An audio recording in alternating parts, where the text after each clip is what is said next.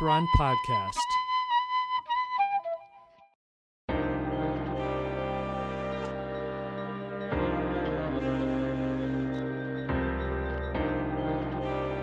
I'm Tristan Black Ingersoll, and this is Black Cats Run. A few episodes back, we came swooping in with some insight on lactate threshold. The response was very positive, and there was overwhelming demand for another episode looking further into that subject. Before we get started with today's episode, I want to thank again all of our listeners and acknowledge our international audience.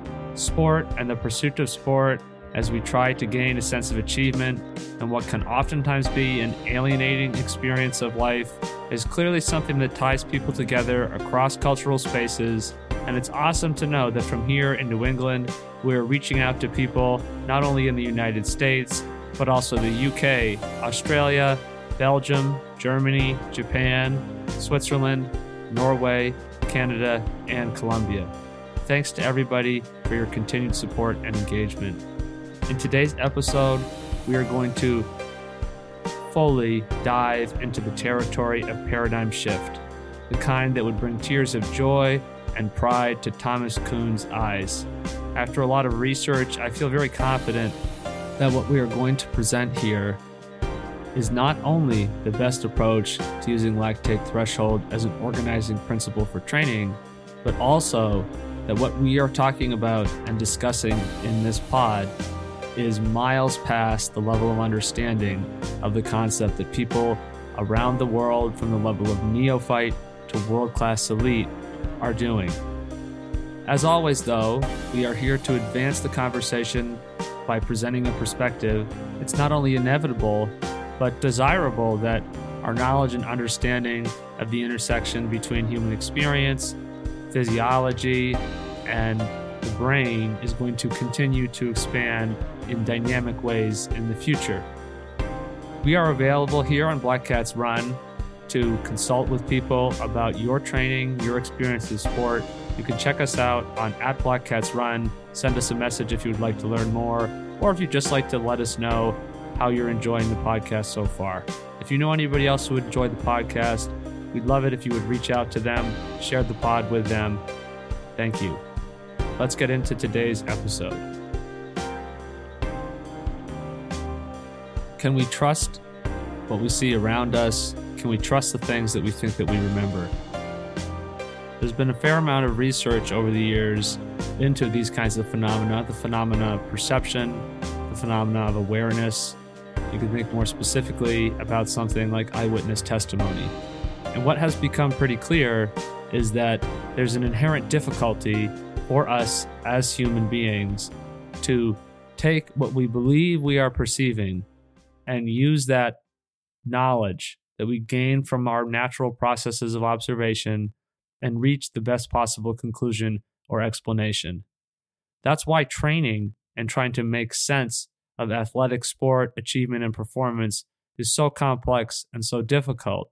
And that's why it's such a fascinating problem to engage with. In studying history, historians often think about a particular kind of memory, one that isn't the psychology of any given individual, but is more of a collective phenomena of whole societies and our behavior and propensities around the kind of storytelling and search for cultural concepts of causation and looking at why things are the way they are, how things are likely to become in the future. And the phenomena with historical memory, what becomes pretty clear is that the most powerful thing in shaping that isn't the reality, but it's the fabric of what we decide reality is. And that's not to say that reality isn't real. There is a best possible explanation for everything because everything functions along actual lines of causation. But there's a huge disconnect between the knowledge that we have and the actual reality of those threads of cause and effect. And you see this phenomena in historical memory. And then you recognize that sport and athletics and a lot of what we're trying to do in terms of understanding what are the best practices that we can apply to our athletic goals. How can we improve performance? How can we become fit? How can we create and access the kind of positive experience that motivated us to pick up sports in the first place? Becomes really tied into that phenomena of historical memory. So much of sport is the study of history. And when you look at this stuff from that perspective, and if you have some training or experience in academic approaches to history, and you've thought about not only the nature of identifying causation and the challenges that obviously are then entailed in trying to do that, but if you also have an awareness of the way in which people's perspectives can cause us to not recognize the limitations to the evidence in front of us. And so, I suppose, in a way, you could say that any attempt to reach a conclusion about the past is kind of an act of hubris because it's not possible to process all of the information. And, you know, there's whole considerations to what is a fact versus what are the facts of history. And a lot of the things that are facts of the historical past don't rise to that level. And we see that same problem when we think about a concept like lactate threshold. One of the things that we want to expand on in this episode is recognizing contextually, and I want to acknowledge other podcasts like the On Coaching podcast with Steve Magness and John Marcus, who have talked about this. Um, but what is the historical concepts that either explicitly are about lactate threshold or are things where we can decode and recognize something that it might be reasonable to conclude is an approximation of lactate threshold. But if we're going to take that perspective, we need to recognize that we're going to see things through our own lens of bias and understanding. And so, in order to understand where training is and is not effective, what lactate threshold is, and how an understanding of lactate threshold can not only help us better understand how to train, but also better understand the history of training becomes really powerful because if you can better understand what lactate threshold is, when you go to try to decode training, you can use this as a tool to try to understand okay, what are different individuals doing? What are different groups or athletic cultures doing?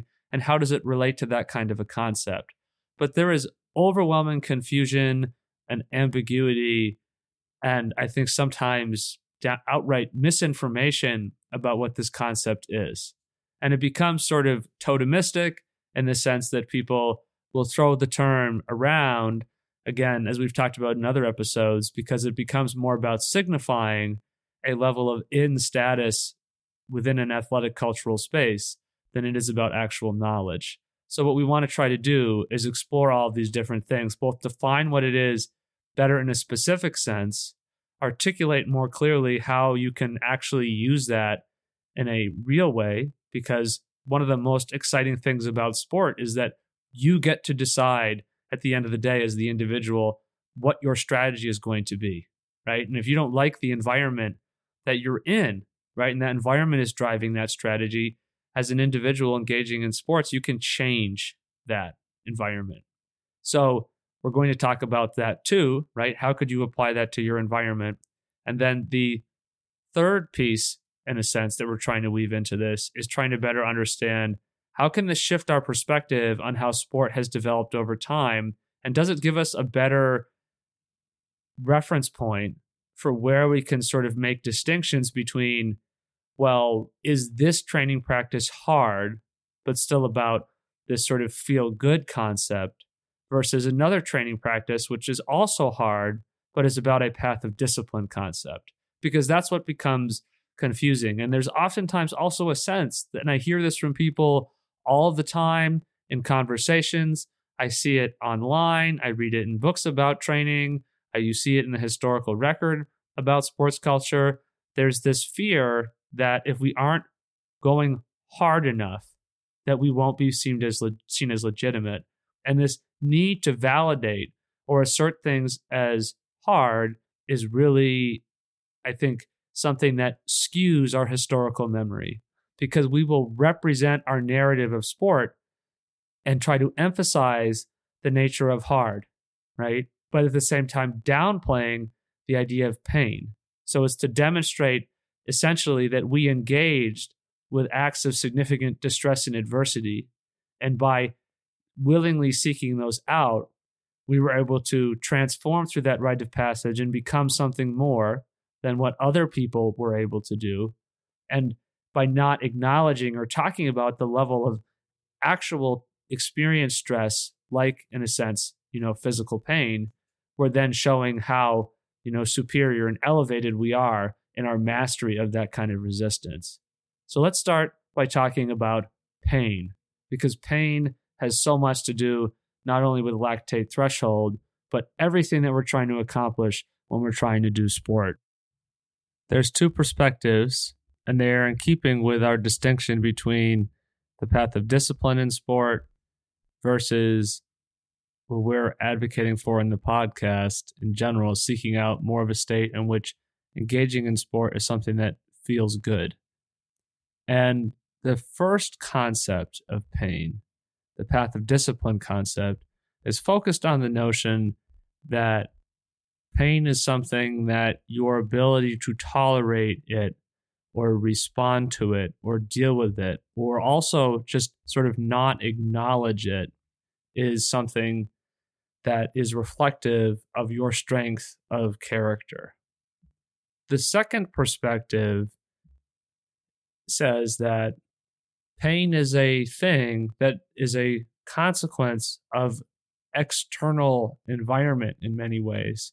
As I'm recording this episode, it's currently 40 degrees below zero here in New England with the wind chill. If you go outside, you will get frostbite if you are exposed skin for enough time. It's just what will happen. You can't mentally will yourself past that reality. Pain is something that we experience, and the value of that pain or that discomfort. And pain is such an intense word that I think oftentimes people don't even want to talk about it.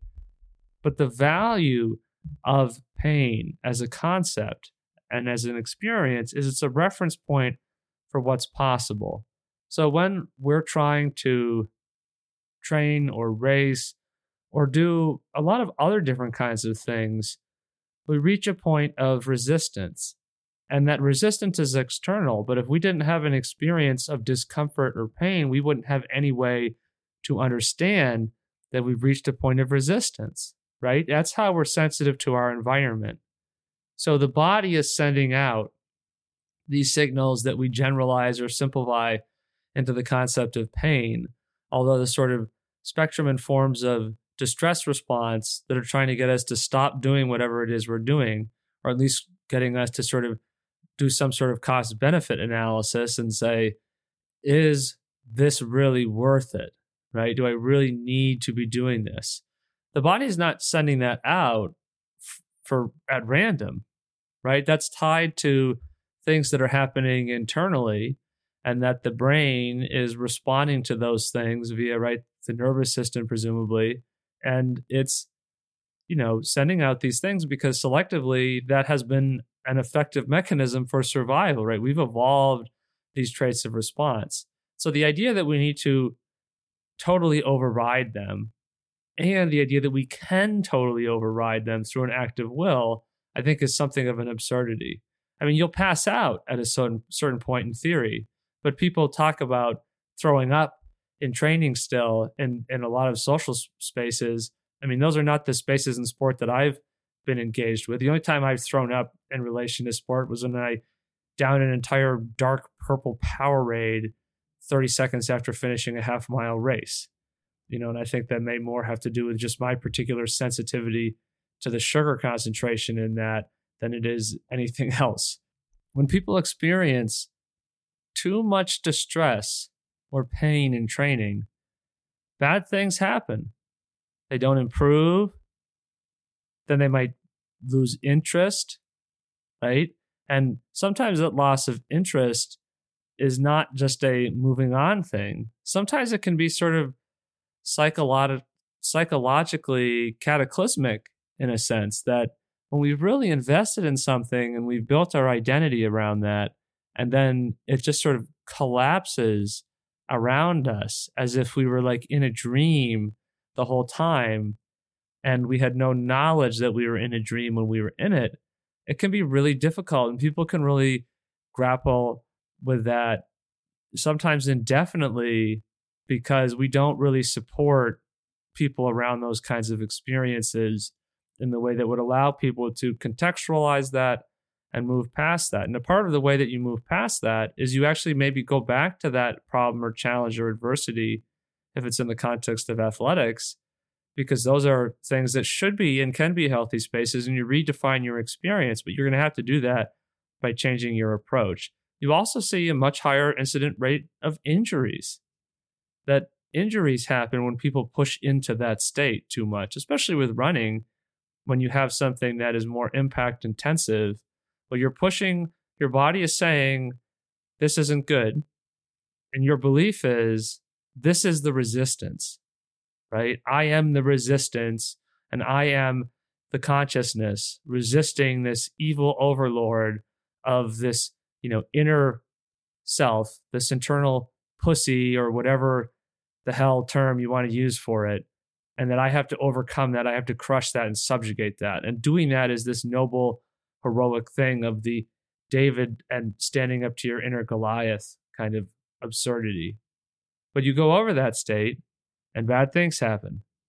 You know, it's very, very unusual to see people who train really in, at, at and beyond that pain point with a lot of frequency and don't have problems. But overwhelmingly, I see this as kind of the original reference point, which I think everything is reactive to thresholds, whether people use the word threshold or not. And this original concept of threshold, I think, was the pain threshold. It was the race specificity threshold.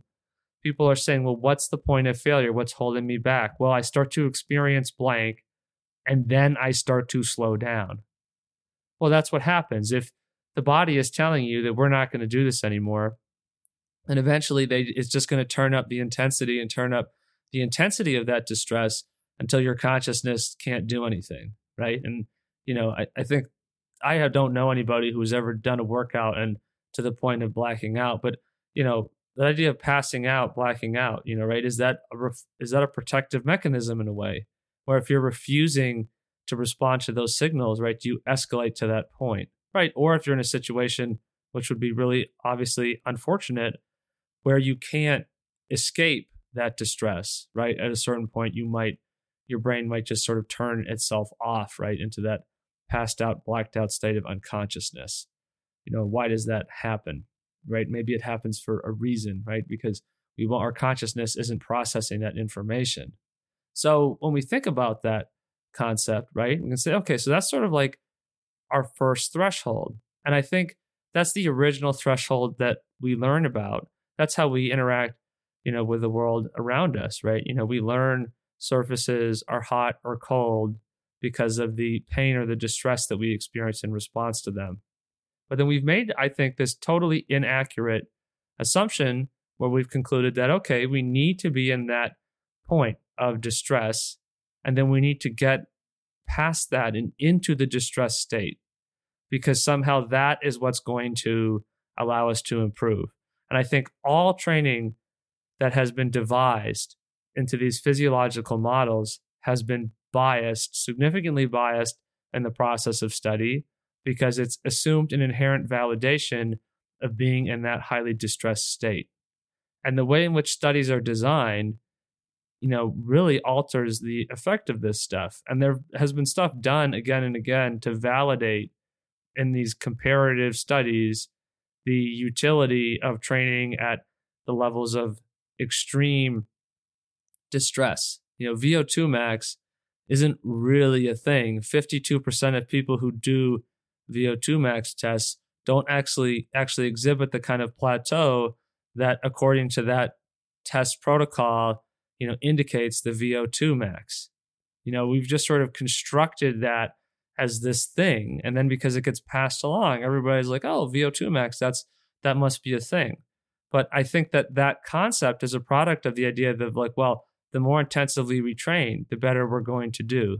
And then the studies are structured where they're not a true opportunity cost model. And by opportunity cost model, I mean we really want to figure out if a particular kind of training is good. We need to control that against somebody else or some other group of people doing the like next best alternative. Okay. Because the value of training for any given individual, how do we figure out, right? What do we need to do uniquely? Because there is no panacea. And I had this book that was written maybe 20 years ago about lactate threshold. I was looking through it the other day. I was like, I should start looking at this again. That might be really helpful for the podcast. And I realized this is incredibly bad. It's all based on these standardized ideas of universality. Everybody's heart rate can be calculated in particular ways. This means this, this means this. And you realize, like, this is all garbage. But if you're in a space of more naivety where you don't really know and you're looking for something to answer your questions, you're going to pick this up. You're going to read words like glycolysis. You're going to read words like anaerobic. Okay, you're going to read words like phosphor, you know, creatine and you know phosphates, and and you're going to be like, this must be legitimate, and it's not. And in this episode and other episodes where we talk about this concept of the lactate threshold, we're going to try to elevate our level of understanding so we can see through all of that bullshit when it's presented to us. Because we end up wasting a lot of time and energy and making ourselves oftentimes and unfortunately pretty miserable chasing things that are ineffective. You have to apply the maximum possible alternative, but that's going to be constrained by people's concept of what that should look like. And if you don't do that correctly, then you can't reach any kind of conclusion. Now, you could be cynical and you could put it in the other direction and say, well, you can't disprove that either. And I don't agree because you have all of this real world evidence. And when you look at the most successful models of training and you take the concept of lactate threshold, what you start to see is that people have arrived at that understanding through some pedagogical way, um, some empirical way, or oftentimes a combination of both. They've arrived at applying that. And I think the big myth of this stuff is that training is most effective when it doesn't feel that hard. And you can become engaged with adversity in such a way where maybe if you're new, it would feel hard, but over time, you normalize and you adjust to that environment. But we are told, we're trained literally to train at the point of near failure and that the idea that that is going to reward us the most. And I have conversations with people about this and have had for the last 10 years at least. And it's just been incredibly difficult. And at a certain point, you have to say, well, people are entitled to create the experience they want. And if battling with this intense pain and distress, if that's a part of the experience they want, right, then we have to respect that. And we've talked about that before on the pod, right? Respecting people's uh, decisions to to be miserable. Arthur Lydiard, quote, if during any of these runs you find you have to ease back to regain rhythm and recovery of breath, you'll be warned that you have moved into the anaerobic phase. This is neither economical nor desirable. Unquote. This is from Running with Lydiard. I think and I know actually that some people have an attitude towards Arthur Lydiard where they say, well, let's look at the stuff that he said, you know, earliest. And well, we're going to judge him forward from that point. But I think that's incredibly ignorant because, you know, when people think about this stuff, they become better at articulating what they want to say over time, and their understandings can still improve. So the idea that you know there's some sort of original Lydiard, and I've heard the argument made that well you know he watered this stuff down because you know he's trying to make money and, and sell books, and you know I mean I suppose there's a, a plausible argument to that, but I don't think there was anything about Arthur Lydiard's life experience that seems to ju- suggest that he was somebody who had an intention of making as much money as he could. So I think that's a little overly cynical to assume that a profit seeking motivation led him to represent his his stuff away from the original. And then I think what that though opens the door for people to do rhetorically is to just not have to engage with or acknowledge the value of what Lydiard is doing. In particular, the struggle there is the struggle of pain. It's the pain they experienced in training. Um, John Marcus on the uh, On Coaching podcast with Steve Magness and John Marcus, they're talking about uh, you know the Norwegian lactate training, and towards the end of the episode, they make reference to the five to six mile threshold runs that they've done in the past. And John Marcus, who has a concept of you know doing a kind of like speed repetition interval you know basically shorter periods of training with breaks and then another short work bout and different variations of that is really something that he's really interested in as a coach and as somebody who's just you know i think also just in general interested about how you get you get fitter right from a intellectual standpoint. And he they talk about this and they say well the five to six mile you know, steady state runs that were, you know, supposed to be threshold were just incredibly hard. And, and John Marcus says something effective. I absolutely hated those. Those were the worst. So that continuous running. And then they go in to say, well, you know, when you can break it up, you don't have to do it like that. But what if the issue isn't that you need to break it up? What if the issue is just that the intensity is too high? So when you look at the Lydiard people, and you say, well, they were just training so hard, and you seek to validate that they were training so hard. It's a way to basically say, well, you can't really do that. Yeah, but they did what they did, and they got the results that they got, and adjusted for all of the sort of like race environment and little pieces of you know shoe technology and whatnot and you know the availability of performance enhancing drugs like EPO that you know we know by logic that at least some percentage of you know Olympic and World Championship finalists are taking. EPO, by the way, guess what that does? Mitochondrial biogenesis. Um, it's reasonable to assume that those athletes would be just as competitive for making World Championship and Olympic finals today as they were back then. The other thing too is this idea of like alienizing uh, people who are in their 20s um, in the 50s and the 60s, uh, as if that was just some eternity ago, and people have not evolved, but have like somehow devolved the capacity to handle that, or that there was just sort of some insane level of torture to it. Why can't we take the perspective and say, if they did it, it must have been because it was doable, right? And it's weird to hear John Marcus talk about how the fact that they trained like that for six months is somehow proof of how difficult it was in a sense. But like isn't the logical and rational conclusion to say if they did it for 6 months it must have been doable. 6 weeks? Maybe you could force yourself right? But 6 months you're probably not forcing yourself for 6 months. But go back to that quote. Within that you have to ease back again to regain rhythm and recovery of breath.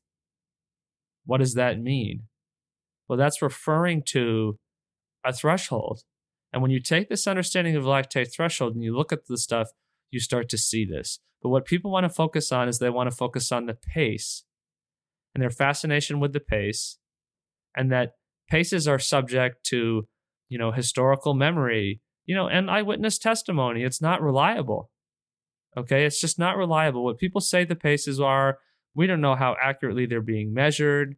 You know, with GPS watches, people's paces are get, get messed up all the time. Okay, and it's a huge game of telephone. Stories grow in the retelling, you know, and and people don't have that sort of constant state of memory, right? We're not looking at a community of people where everybody who's done top level running has an eidetic memory and literally has exact capture of what this stuff was. That's not an occurrence. That's not a phenomena here. So I don't think it's reliable evidence to to draw from that. I think what you have to look at is the subjective subjective descriptions of how it felt. And when you look at that, that's what you need to key off of. But we look at the paces, we apply our concept of how intense that must be. Okay. And I think too, you have this thing where it's like, if you were a top runner um, at some point in your life, you know, maybe an elite American distance runner, middle distance runner, um, maybe you didn't quite get to the Olympic level, but you were kind of like in that general tat- category of like, you know, top elite, you know, top all American level runners. I think you get this sense of like, well, people in the past, they were running these times. I'm running this time. I can't imagine training like that. So that must have just been insane. But nobody was making them do it. They weren't in a labor camp of distance running. And I think what happens is you just essentially wash away the integrity of what you can learn here. So let's connect this concept to our concept of feet per rep per mile in training. Okay. When we're doing that, when we're riding, and we talked about this in the Win Pro Nats uh, series, which is still ongoing. So if you aren't familiar with this, you haven't checked that out, you go to that and you'll you'll learn more about what we mean by this. But essentially, the more feet per rep that you have per mile of riding, with it, irregardless of velocity, okay, you see a higher level of performance. You see better VAM in the athletes, right? You basically see that they can climb faster. And I think that's because if we're going to use lactate threshold as this sort of interpretive framework, I think what we can conclude is that, well, on the bike, if you're doing that, you're probably spending more time working towards that high level within that lactate threshold. But the irrespective of velocity thing means it's not about trying to push yourself to go really hard. It's not about getting into that pain state. And actually, the people who did lower volume of training with really high um, feet per rep per mile and high VAM, they do not perform well in racing. Okay. Because they aren't getting that benefit. They are working into the pain zone and they're spending as much time in there as they can. And, and VO2 max concepts of training are one thing that drives people to that point. Now, lactate threshold, this is not the holy grail the whole is greater than the part. Um, we need to understand that. Okay. This isn't about finding this um, golden ticket or silver bullet or magic key. And oftentimes we're w- looking for all of the stuff to fall into place in that way. Now, we can get to the point where all of this stuff sort of clicks. And I actually think, ironically, lactate threshold does have the ability to do that. But from an perspective of understanding like how hard we actually want to train, not necessarily from the perspective of, oh, here's the workout, just keep hitting this workout and you'll finally climb that ladder all the way to the top. It's not about that because training always has to be developed, adapted, readapted. That's the value of a coach is there's somebody who should be able to help with that process and guide and engage in that collaborative effort the whole is greater than the part. That's one of Euclid's principles. Overemphasis on a benchmark by, like lactate threshold is not only possible, it's the norm. And that overemphasis has led to misunderstanding. And then, ironically, I would say an underemphasis, because if you're emphasizing a thing that's not actually what that thing is, you're you constructed the idea that you're emphasizing it. And so then it looks externally like you're overemphasizing it but you're really just paying attention to a thing that isn't it. And there's an abundance of confusion about this stuff. And a part of this comes from this sort of um, industrial mindset. There's a slide presentation online uh, from Iñigo San Millán, who is Tadej Pogacar's coach, um, right, youngest ever rider to win the Tour de France. And in it, he references or refers to uh, Peter Drucker, um, who he cites as sort of inventing management or the science of management, and points to that as sort of this idea of like, well, this is how you get things to be better. And I don't agree with that, you know, because uh, what about cultures that are successful without that kind of, you know, Western industrial management mindset? And then, you know, when you see these other cultures being successful in that, and I would argue more successful um, when you compare them to, say, American endurance athletes, what does that suggest about the value of that management strategy? Right? is management, you know, something that improves performance or is it something that constrains and limits performance? Because, right, is performance more complex than that? So, how do we use lactate threshold is also important. What we want to understand is how does it feel to be productive? That's the utility of lactate threshold is it helps us code and decode and recode and constantly reevaluate what does it mean to feel productive because we're going to gravitate to the pain concept. That's the point of resistance. The instinct clearly based on how people approach this stuff is to find that point of resistance and push against it and push against it. And this whole narrative in you know, of elite athletes. I went to a really dark place. I've been to a place I've never been to in that race. Stop. Just stop, right? That's heroic glamorization, right? We seek out those narratives because of the social value and the sense of achievement that we get if that can be accorded and associated with us. The person who wins the race is the person who had to use the least amount of effort. Okay? That's how it works. Because if somebody else was, you know, had less energy, then they would just come up and then they would win. That's how it works. So, you know, the idea, right, of, oh, I take on more pain, I take on. No, when you win, it's because you're taking on the least amount of pain. When you do better, it's because you can experience less pain and distress at what you're trying to do than before. Why should training feel so hard? Why should racing feel so hard? I honestly don't find racing to feel that hard. And I don't really think that good training should feel any harder than racing. And if your racing feels really hard and awful, then maybe we need you would need to reevaluate your racing and what that feels like. So we say we what we want to understand is how does it feel productive? That's validated through improvement, but it's complicated by opportunity cost, right? How do we know if what we're doing is the best possible form of improvement?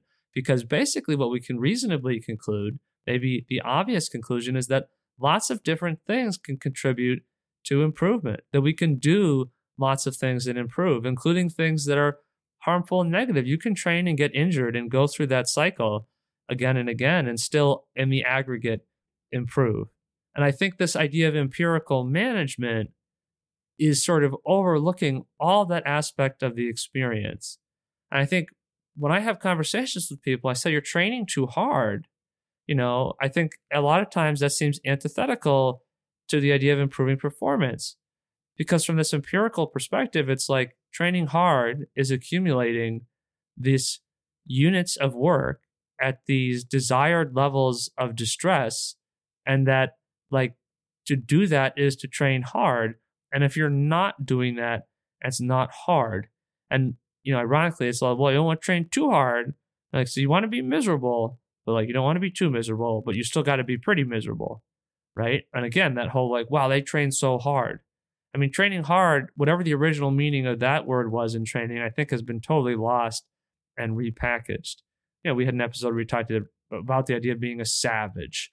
And I think to me, training hard is sort of morphed into that kind of a concept of somebody who subjugates their environment. Right? And really should talk about training well, right? The distinction of no pain, no gain versus train, don't strain. And I think these phrases sort of wash over people, and especially the train, don't strain. You know, it rhymes, it's three words, could be a jingle. People don't really think about what it means, but that carries a weight of truth well beyond the weight of its syllables. We talked about the Marius Bakken article where he sort of refers to the Kenyans as just sort of knowing. And there's not really a lot of inquisitiveness or wanting to understand how they're getting to that understanding. It's just like they know. And I think the only thing that sort of seemed to gesture at some sort of explanation was reference to the effect, well, they live at altitude, as if somehow living at altitude gives you some implicit knowledge. he also talked about how, you know, in, in testing um, people with the lactate meter in that running population that you know he saw variance in the lactate threshold numbers um, and that for some of them you know they're at a very low state. So obviously people aren't swarming the countryside um, or the training grounds um, of you know these high performing Kenyan athletes, you know, and lactate meters and just lactate strips littering the side of the road any more than there are people swarming, you know, the 50 states of America or you know anywhere else with these things. You know, the application and the use of these, I think, is really limited, not because of its value. I think it actually is very valuable, um, but I think it's limited because people's have set the concept of what the threshold is incorrectly. And that's a part of the problem um, that we can identify in the way that people choose to talk about and present on this stuff. And, you know, and trying to average things um, and think, talk about these findings in a generalized sense instead of, you know, looking at what really matters, which is that individual experience, the individualization, which is not some sort of a modern coddling. It's literally has to be individual. If you do not do it on an individual basis, if you do not test it, you cannot know it. And you're better off not using lactate at all. And you should just focus on that intuitive improvisational mindset and trying to get to that point. Two millimoles is not your lactate threshold. Four millimoles is not your anaerobic threshold. There isn't an anaerobic threshold. We don't, you know, go into some alternative energy system due to the absence of oxygen. And all of the energy systems are working all of the time, you know, maybe to varying degrees. But the aerobic and then your anaerobic thing, does it have pedagogical value? Yes. Is it real? No. The pedagogical value is what Lydiard did with it and those guys in his group did with it is they found that thing that must have been the lactate threshold for them. And then they trained within that. Training at lactate threshold isn't really that hard. It's significantly more than training at your sort of naturally found, like totally conversational, relaxed state. If you want to continue to use the concepts of zones, like lactate threshold is definitely harder than what most people would find to be zone two. But it's not hard. You're not in the pain state. You're at the point where you can tell that you're doing work.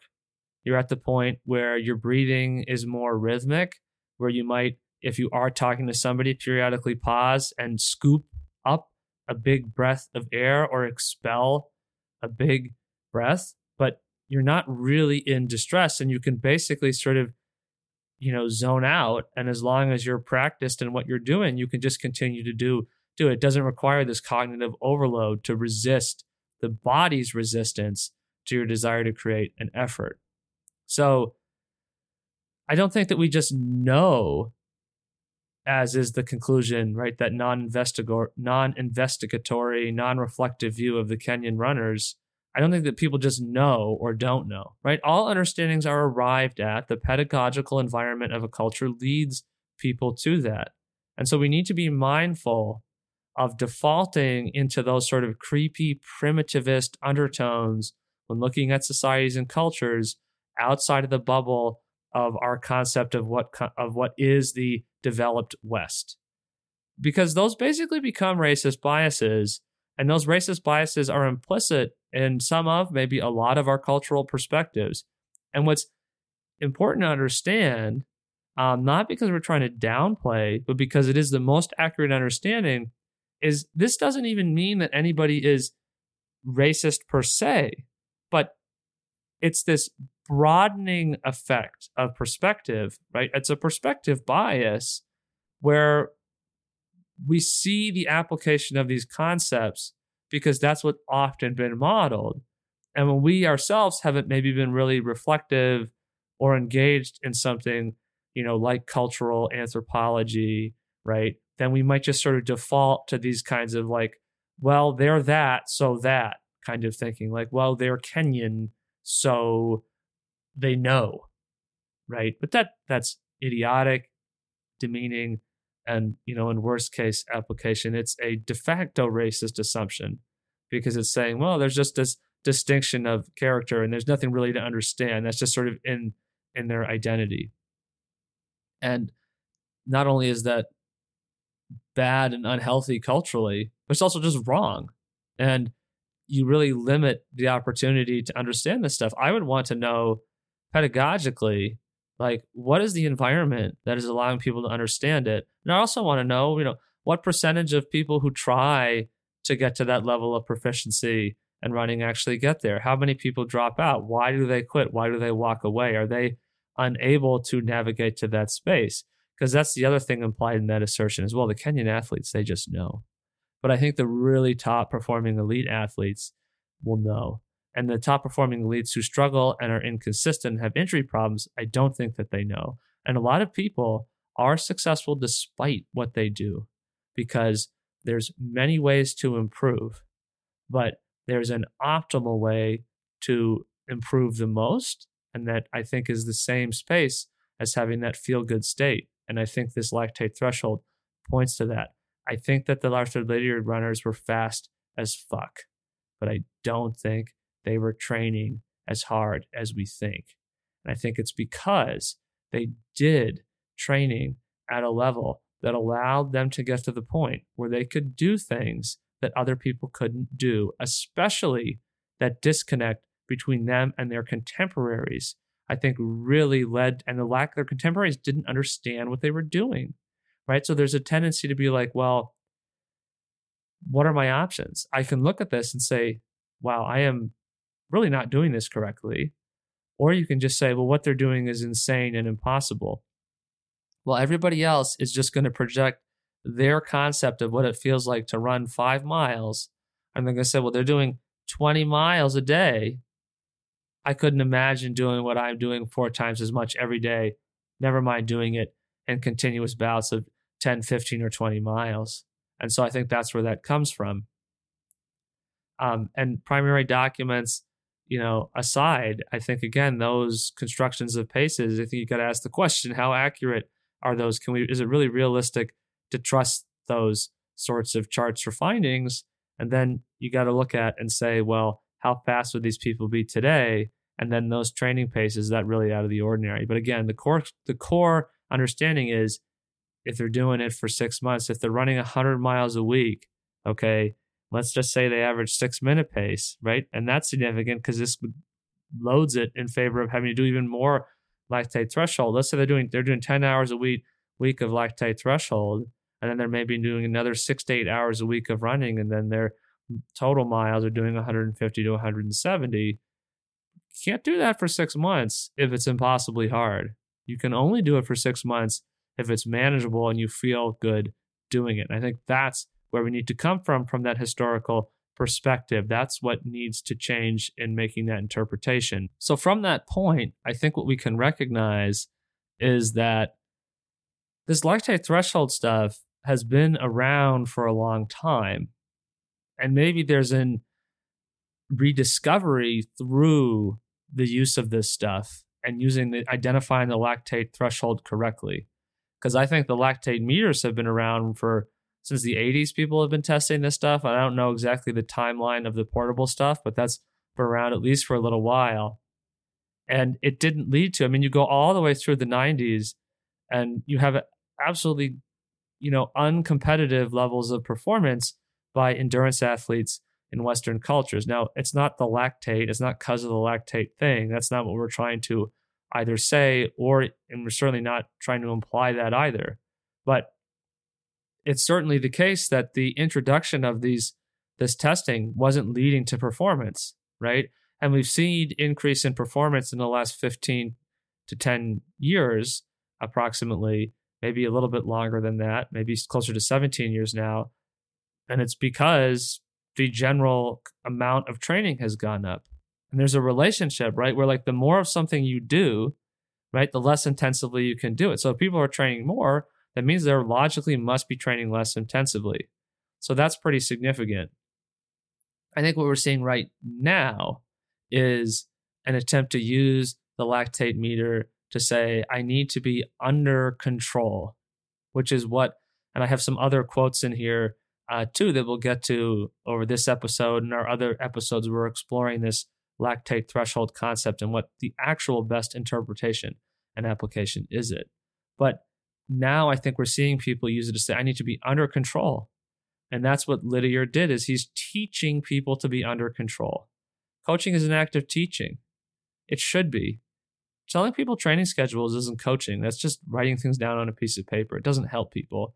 But you know, that's the sort of economic environment. That's a subject for another podcast.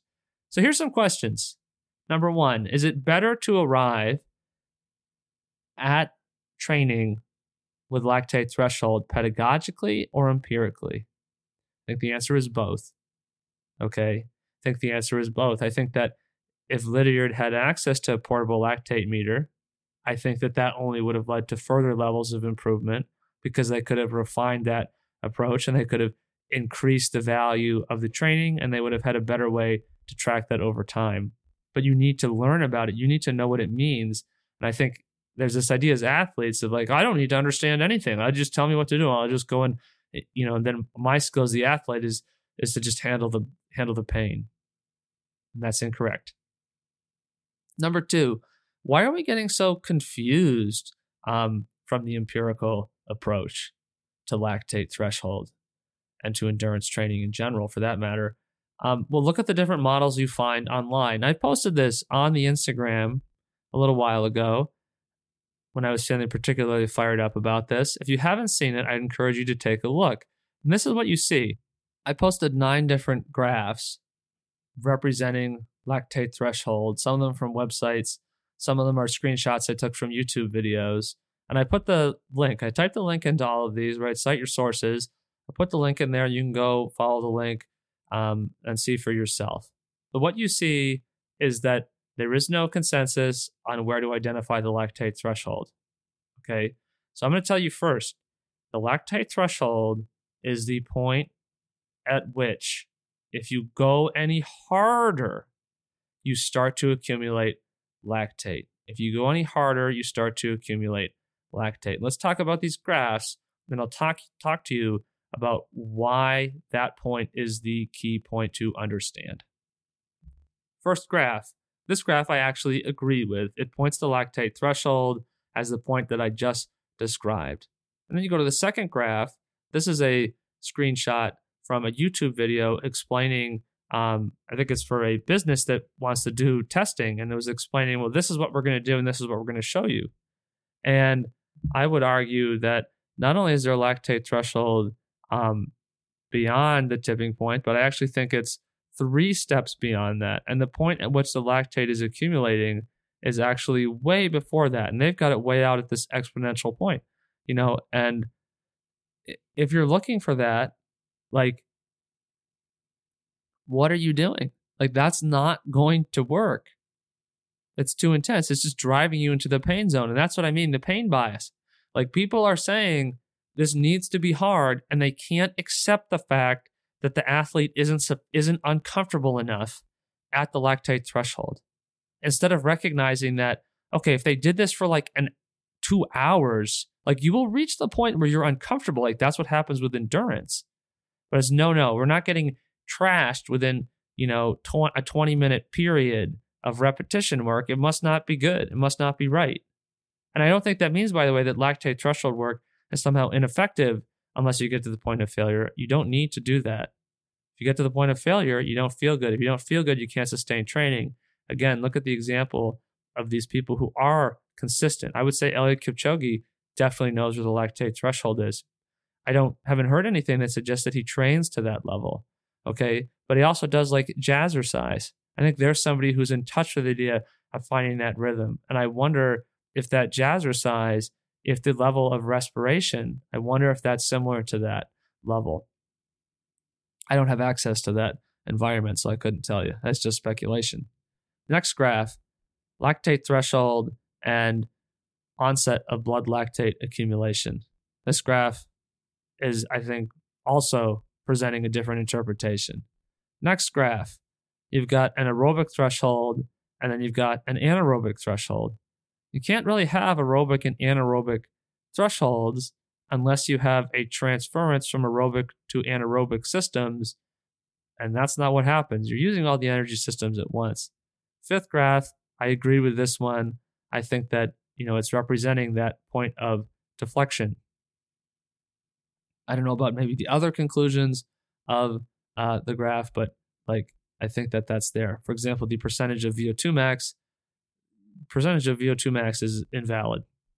Next graph, wrong. Next graph, This is sort of a, um, I think, a representation of the Stephen Seiler graph from his sort of summary of the polarized training. And a lot of times in that graph, instead of seeing lactate threshold one, and I actually agree that that is the lactate threshold.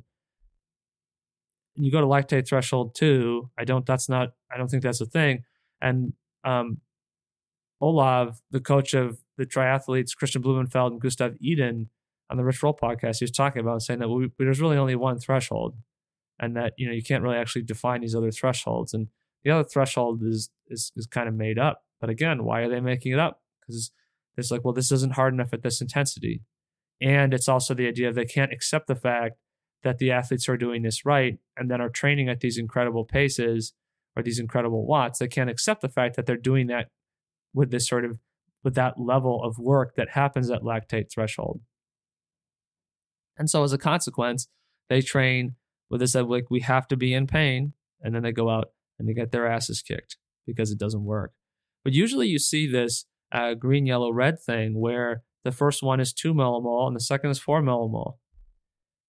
That's incorrect because the point at which it accumulates is different. I've posted my data for this, and when I test different people and we use the lactate meter, it's different for everybody.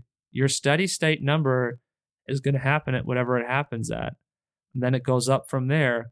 And if it's below, like, you know, then two millimole, that's not your lactate threshold and you're going to be wrecking yourself for no benefit. This graph right here has this, um, the following graph, um, number eight, uh, aerobic threshold metabolic event number one, and then maximum lactate steady state.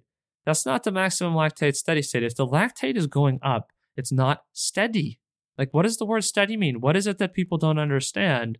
Um, or what is it that I don't understand? Maybe, right? Uh, this last graph, I think, also does sort of an interesting thing. And you'll see and that as when you look to the red line, you see ventilation, right? Uh, point of ventilatory threshold. And there's this other thing, respiratory compensation, which is the point I think where people are sort of saying, okay, now this really heavy, ragged breathing. Well, that's that when people say anaerobic threshold or FTP, maybe that's kind of what they're looking at. It's just saying, okay, let's get up to there and try to stay just underneath that. That's not the lactate threshold. So you're because if that was the case, you'd be telling me that the Arthur Lydiard guys were going out there and running 100 miles of their 150 to 170 mile week program for six months. They were doing 100 miles of that at F at the cyclist FTP intensity, or they're doing that at you know what I hear some runners say 10 mile or well, they like to say half marathon because 10 miles isn't that common. So how convenient. Let's just pretend that lactate threshold is half marathon. I don't agree with this stuff. The evidence, historical evidence of how people train, does not back this up. And I think we need to pay attention to that evidence. Now, for some questions that I might have answers to, and some questions that I don't have an answer to. So, the lactate threshold is not at four millimoles, it's not at two millimoles, it is the zone, the range. Let's not use the word zone, that means too many things. It's the range in which, as you increase resistance or work from one step to the next, okay, if you start at 10 minute pace and you go to 930 and you go to nine minutes, it means that as you're you're doing more work, as you're increasing your speed, you are not measuring any additional lactate in the blood. When you cross to a speed at which now you're testing, oh, there's more lactate. Now you've gone past that threshold. Okay. When you talk about a doorway, that's a threshold. The threshold is the space in between the hall and the room. If you go into the middle of the room and somebody says, Where are you standing right now? You don't say, I'm standing in the door. Okay. When you're standing in the door, it's because you are standing right in that rectangle created by the frame of the doorway. Okay. If you are 10 feet into the room, you're not you're not in the door anymore. And when people say that they're in threshold, that would be like somebody standing in the center of the room and claiming that they're stand, still standing in the doorway. It, it's not accurate. Okay. Uh, it's sort of a simplified way to think about it, but I think it's a good way to describe kind of how absurd people's claims about this stuff can be. So the question is then does the lactate that you're producing steadily could be 2, right? It could be 2.5, could be 0.8. Does that impact the ease at which you do lactate steady state? Does lactate steady state feel easier if you have a lower blood lactate accumulation during that range? Is it possible to hold your lactate steady state for longer if you have a lower accumulation? Okay, so what does that mean, right? Um, the idea of the lactate accumulating. So people thought for a long time that lactate was produced because of anaerobic stress and it was some sort of a waste product. People thought that it functioned as an ad- acid and that the reason why you experienced pain in your muscles was the presence of lactic acid. And I still remember in high school going on a run, Dan Castle, real tall, rangy guy, uh, great sense of humor. He announced that, well, lactate, not lactate, excuse me, right? I'm too updated now, that lactic acid isn't real. Blew my mind. I don't know really what exactly I knew about lactic acid, to be honest, or what I thought I knew, but it was just referred to like constantly. And it absolutely floored me. And that was one of probably one of like those first moments where I was really like, wait a minute, like some of the things that I'm being told or I'm hearing about, like those might not really be accurate at all. Right. Totally blew my mind. So lactate is just a form of energy and it can get broken down in the cells to be used to power muscle contraction. It also is used by other things. Your brain uses lactate. Lactate's energy. George Brooks, uh, researcher, professor, um, discovered the process of or proved the process must exist of lactate shuttling, which means that uh, muscle fibers that aren't being used will produce lactate, and then, as if to get on a bus or a shuttle, it goes in the blood and takes the shuttle to where it's needed. So, when you have an even level of lactate in the blood, what does that mean? Well, it must mean that you're increasing your level of work. Okay, well, more work, you need more energy.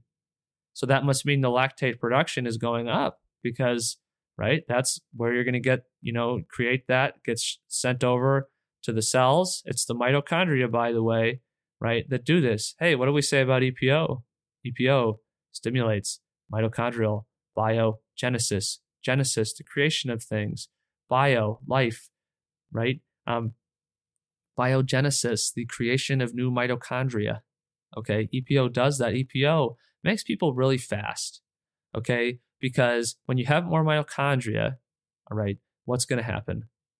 You're going to be able to use more energy when you start to accumulate lactate, that just means that your mitochondria are insufficient to the amount of lactate that your body's producing. And that's why after that point, as you go harder and harder, the body just starts pumping out more and more and more and more lactate. And mitochondria are already tapped out. They can't do anything. So it just sits there in the blood. It's a traffic jam. Okay. Because it doesn't produce the lactate based on your mitochondrial capacity. It's producing energy based on the energy you're demanding. And there's other energy systems going on, right? And so that accumulation of the lactate, that's why then you can get this phenomena of, well, you know, other energy systems are doing stuff. Well, yeah, obviously you have to now be producing more energy through other pathways, pathways that function um, without oxygen because the mitochondria are already doing everything they can. So, what's the value of training beyond that point? I don't really think that there is one. Okay. Now, if you go well beyond that, maybe you can work on things like strength or quote unquote speed. But if you're trying to improve that lactate threshold, doing training way beyond that just means you're going to spend very little time working in a state where your mitochondria are tapped out. And that's not going to be productive. But that idea of duration comes into play.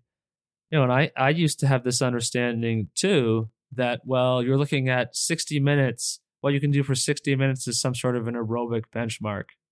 And then you'll find things that say, oh no, you can do lact- lactate threshold is three hours. I don't think there's any particular amount of time. I think it's totally subjective. And the better trained you are, you're just going to be able to do that for longer. Okay. And again, maybe that correlates to different levels of uh, millimole steady state values. And so that then also must reflect, which is another question here does mitochondrial level lower the amount of accumulated lactate at steady state? And the answer is yes, because the lactate shuttle tells us that actually the lactate is being used by the mitochondria.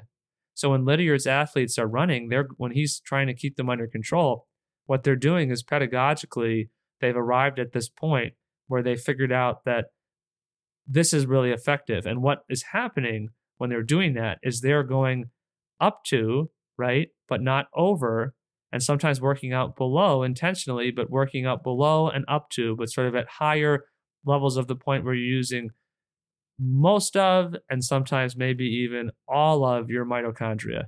And the consequence of that is it's like you're taking EPO because you start producing more mitochondria. And a lot of folks, and that's again, when you look at elites, remember, elites take performance enhancing drugs.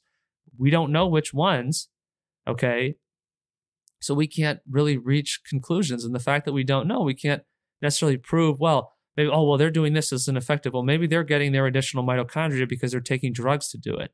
And then they're doing this other kind of training. And if you took away the EPO, maybe they wouldn't be good.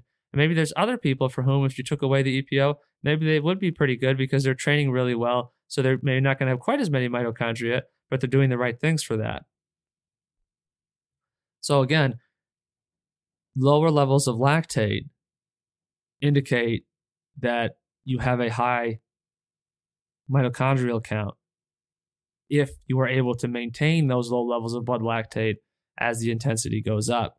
And then the point at which the lactate accumulates is because the mitochondria are overwhelmed with the work and they're processing as much as they can, but the body is producing more and more energy because you have exceeded that. And the re- way we get faster is we improve our ability to take in and process that lactate. And of course, that's an oversimplification, right? But from the lactate threshold perspective, right, that is what the adaptation is. That's not literally the way we get faster. There's more involved in that. Here's another question Are lowers of lactate at maximum lactate steady state, which is not, you know, well up the curve of arithmetic or exponential growth in lactate. That's not a steady state. How people can reach that uh, conclusion is beyond me. Yeah, it's true that you can test and you can see that people will do races, well, they'll maintain for a little period, their lactate will sort of be steady for, you know, a period of time. But from the standpoint of what, you know, classically we would say is, you know, aerobic training, right? You know, that's not the lactate steady state. And the important thing is the graphical data that they're getting from that test doesn't point to that being the steady state right? It, it's not true. There's not because the lactate's not steady. Your data isn't reflecting that. It's also the case that testing your lactate in your fingertips versus your earlobes, um, there is evidence that shows that you know there might be slight variances in the readings you get from there. Does it matter where you get it from? I don't know. Um, in terms of whether that changes the effectiveness of identifying that point, I think the reality is, you know, let's be smart about this obviously you're going to cross your lactate threshold at the same point of deflection. And so you look again to the idea of, oh no, well, it's at four millimoles. Well, think about it. If you are thinking about this the right way, it doesn't matter where you're taking the blood from because you're going to still cross the point of accumulation. It will just, the numbers will be different, which again, maybe that's significant because, you know, the lower millimole count within the steady state range maybe that's reflective of some better fitness adaptation. But if you're saying, no, no, it happens at four millimoles or it happens at two millimoles, well, and then you're taking the blood from your ear and that's a little bit lower from the fingertips. Think about this. What's going to happen, folks? What's going to happen is now you're going to end up with a reading that's telling you to train even harder, right? So when you're doing that, clearly that can't be the lactate steady state, right? Because the lactate steady state is going to be on any given day a particular amount of work. And taking the lactate from the ears or the fingertips doesn't change what you're able to do at a steady state. That's just dumb, right? But this is where people, again, they're pain bias. It needs to be hard. And the other thing is perceiving the lactate test as some sort of a performance test. The value is to identify the steady state so you can get faster. Yes, on that day, you have an indication of, well, this is where it is right now. But that makes people anxious and it makes them hyper focus on that because they're looking at that form of judgment or evaluation. Okay, so let's summarize. What do we want to understand about lactate threshold from this episode? We want to understand that lactate threshold is below the point of extreme pain and resistance. We want to understand that we don't want to be training in a state where we're experiencing lots of pain. That's not productive. We don't do well with that. Think about flow psychology. You're looking for a balance between challenge and skill that leads to feelings of competence, arousal, engagement, okay, or flow itself, being in the zone. We're not looking to go outside of that. That's not productive. That's not where good things happen. We don't want to engage with that. We can create environments that sort of force ourselves to do things that aren't comfortable or aren't productive, though. And we need to be wary of that. Now, the lactate threshold tells us that. We understand that the lactate threshold is this point that's below intensive pain. Okay. And Marius Bakken writes in some of his stuff on his website that you know you're you're trying to stay out of the muscular fatigue because that limits that. But if you get to that higher level of intensity, a lot of that is muscular fatigue. And you can kind of get then, right? Then we go back to our questions about adrenal response of to what extent can really elevating or amping yourself up cause you to maybe sort of override or not fully process that level of muscular response. And we probably don't want to be getting that amped up because we want to be processing those signals and responding to them. We need those to calibrate.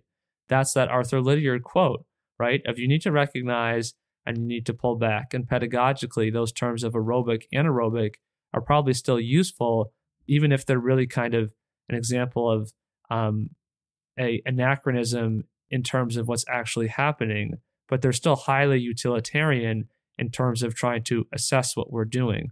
Okay. But then we've corrupted them by, you know, superseding the, you know, concept of what it means to be aerobic with anaerobic capacity and anaerobic threshold. And this idea, oh, anaerobic threshold is would transition from this to this, and it's like FTP, and that's also lactate threshold, and these don't all mean the same things. Okay. And so if you look at, you know, the amount of stuff that people do, don't assume that they have this incredible capacity to just handle suffering. And a lot of us think like this because we're training, it's really uncomfortable and really hard. And we see people doing all of this stuff, doing so much more stuff. We just assume, wow, like they are so much more mentally capable than me. That's not true, right? That's not true. You can't uh, do that. It doesn't work like that. Okay, that pain tolerance is is pain tolerance is fake. Okay, pain tolerance is fake. You know, our our incentivization to engage with stuff, our adrenal responses, our epinephrine, all of those things, like those matter, right? The extent to which we're trying to protect a sense of identity, like yeah, that can change that. But they did it that they're just like in a wash of pain and they're just like embracing it and that you know the rest of us can't that's just inane okay you know overall most people when they want to can handle this handle suffering can handle distress okay i think a big differential becomes whether or not you ultimately believe it to be productive you know or moreover whether or not you see results happening i think for any of us, if we're not really seeing results, our willingness to go out there and torture ourselves is going to really decline. And I feel, frankly, for some of the top level athletes who, you know, when you're succeeding despite themselves, because they're at a level where they're not really improving, but they're winning or they're getting really close to winning. And so they just double down on that intensity and that, you know, pain level of training. But the reality is you should be improving steadily you shouldn't be like plateauing when you're like 20 you know you should be improving you know again in that classical sense you should be improving what you can do aerobically for a long time and it's about finding that the level here is different than what people are saying. Recognize that people don't know what they're talking about. And I mean, I say that with the full awareness that you could apply that to myself on the Black Cats Run podcast here and say, well, you don't know what you're talking about. Well, you have you're entitled to reach that conclusion. That's fine. But I really am very confident because the way the you know evidence from the actual examples, you know, I think provides validation for that. We're not talking about getting into some carnival of pain. Lactate threshold isn't uncomfortable, and I've you know been doing this and working on this, and I said that in the first um, light bulb burst episode that I'm I'm going to apply this, and I'm applying it, and it's not hard. Okay, it's not hard in the way that we think it's hard. It's very doable. Okay, it's challenging in that you need to do it. You need to make the time to do it. Making time to exercise has always been something that's come easy for me, so that also makes it easy. The challenge isn't how I have to get in this state of severe physical distress. It's not the five to six mile tempo run experience that Jon Marcus and Steve Magness are representing in their podcast. I thought that was a really good episode. In general, I genuinely really enjoy their podcast, but there's little bits and pieces that I just think sometimes are off. And I think at the end of that episode, they didn't really represent what lactate threshold is. Lactate threshold, you have to measure it. You get a lactate meter you perform a test where every three minutes, and there's other ways to do this, but a common test is every three minutes, increase your intensity. Maybe it's 20 seconds a mile, maybe it's 20 to 30 watts. And then at the end of each interval, you take the lactate. And at some point, you'll go up another step and the lactate will accumulate. And you go up a step and it'll accumulate even more. And now you're beyond. What you want to do is you want to think about what did it feel like the step before you had that higher lactate reading because that's the level. And I think honestly, most people when they take the test, they can anticipate and recognize when they're going to turn that corner. And they can tell this next step, it's probably going to be higher. And, and people know. And I think that means that we can feel for it. And so pedagogically, we need to bring that out. And empirically, we can look at that. And that's how we're going to apply this concept. But two millimoles isn't useful, and the and four millimoles is even less useful because it's just a higher value, so it's going to be even further away. I think we've also proved in this episode today that when you're looking online, you're trying to find this stuff, you're going to find a bunch of gibberish. And our instinct is to sort of look at the first thing and be like, okay, good, there's the definition, I get it. And if you look at that and then you look at something else, and you look at something else, you realize it's all incorrect. And the way, only way ultimately I, I feel that you're going to be able to really nail this down for yourself is, is to test it. And I, although I acknowledge there are people who figured this out. And I think I see with some of these people and talking to them that there have been periods in their athletics when they've done it, but then they have also felt like, okay, now is the time for me to, I can finally go to the good training and I can stop doing this so called base training. That base training is sort of a, a misnomer in a sense. There's the time where you're getting better, you're improving the amount of work you can do easily. And then there's the time where you transition and you try to maybe do specific things in practice that improve specific performance. I hope you've enjoyed today's episode of Black Cats Run. We're going to do some more episodes where we talk more about lactate threshold. I'm going to offer more evidence and proof for why the lactate threshold is not only the point at which the lactate, after which the lactate starts to accumulate, but also to provide evidence to better demonstrate that training at that intensity isn't really that hard. And that if you can't recognize that, there's going to be too much cognitive dissonance as you're engaging with your training, and you're going to just not be able to resist the anxiety that you're not suffering enough to get better. If you're enjoying the podcast, you can check us out on Black Cats Run. The graphs and visuals that I mentioned in today's episode are available there, as well as a bunch of other great stuff that is designed to be illustrative of the kinds of concepts and questions that we're exploring and wondering about on the podcast. Thanks for listening to today's episode, and we'll catch you next time.